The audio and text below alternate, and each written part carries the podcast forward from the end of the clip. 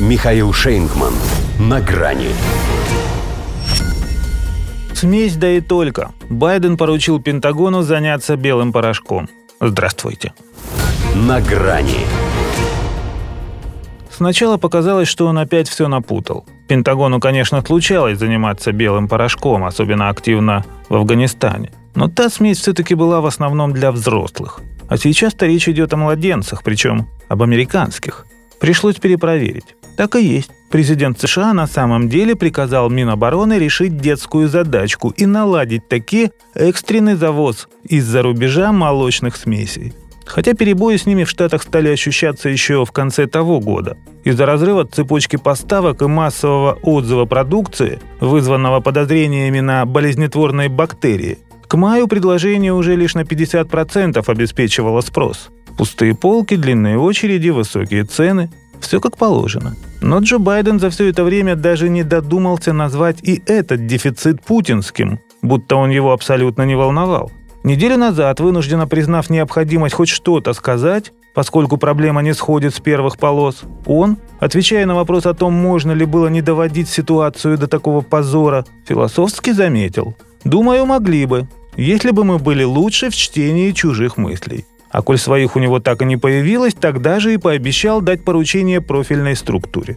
Однако в тот момент под ней еще не подразумевалось ведомство Ллойда Остина. Будь иначе, Джен Псаки на своем последнем брифинге в пятницу 13-го не стала бы дерзить и советовать мамам обращаться к педиатрам, если у их малюток начнет сводить животик.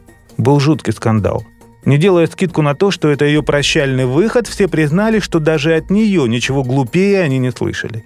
Тем не менее, только после того, как родители двух младенцев воспользовались советом Псаки, открыв сезон госпитализации из-за детского недоедания, Байден вспомнил, что вообще-то он верховный главнокомандующий, у него есть чрезвычайные полномочия в рамках закона об оборонном производстве, которые позволяют перераспределять ресурсы для наращивания просевших секторов гражданской экономики и устанавливать контроль над ценами. Это что касается домашнего приготовления искусственного питания – что до импорта, то им и займется Пентагон. В военной операции, как у них водится, придумали романтическое название «Полет детской смеси». Хотя, может, и не придумали, а вспомнили, как шутил Колин Пауэлл, когда наполнял пробирку. В любом случае, для обхода обычных воздушных маршрутов Минобороны США задействует свои зафрахтованные авиалинии, как оно это делало для перевозки материалов в первые месяцы пандемии COVID-19. Но если так, то Италии, например, стоило бы напрячься. Не забыла, поди, как американцы отжимали у нее самолеты с медицинскими масками. Впрочем, ладно Италия. Ведь если при них и этот белый порошок назвать товаром, сокрушаясь по поводу того, что у многих младенцев в США и маковой росинки во рту не было, они быстро вспомнят, где этого мака завались. До свидания. На грани с Михаилом Шейнгманом.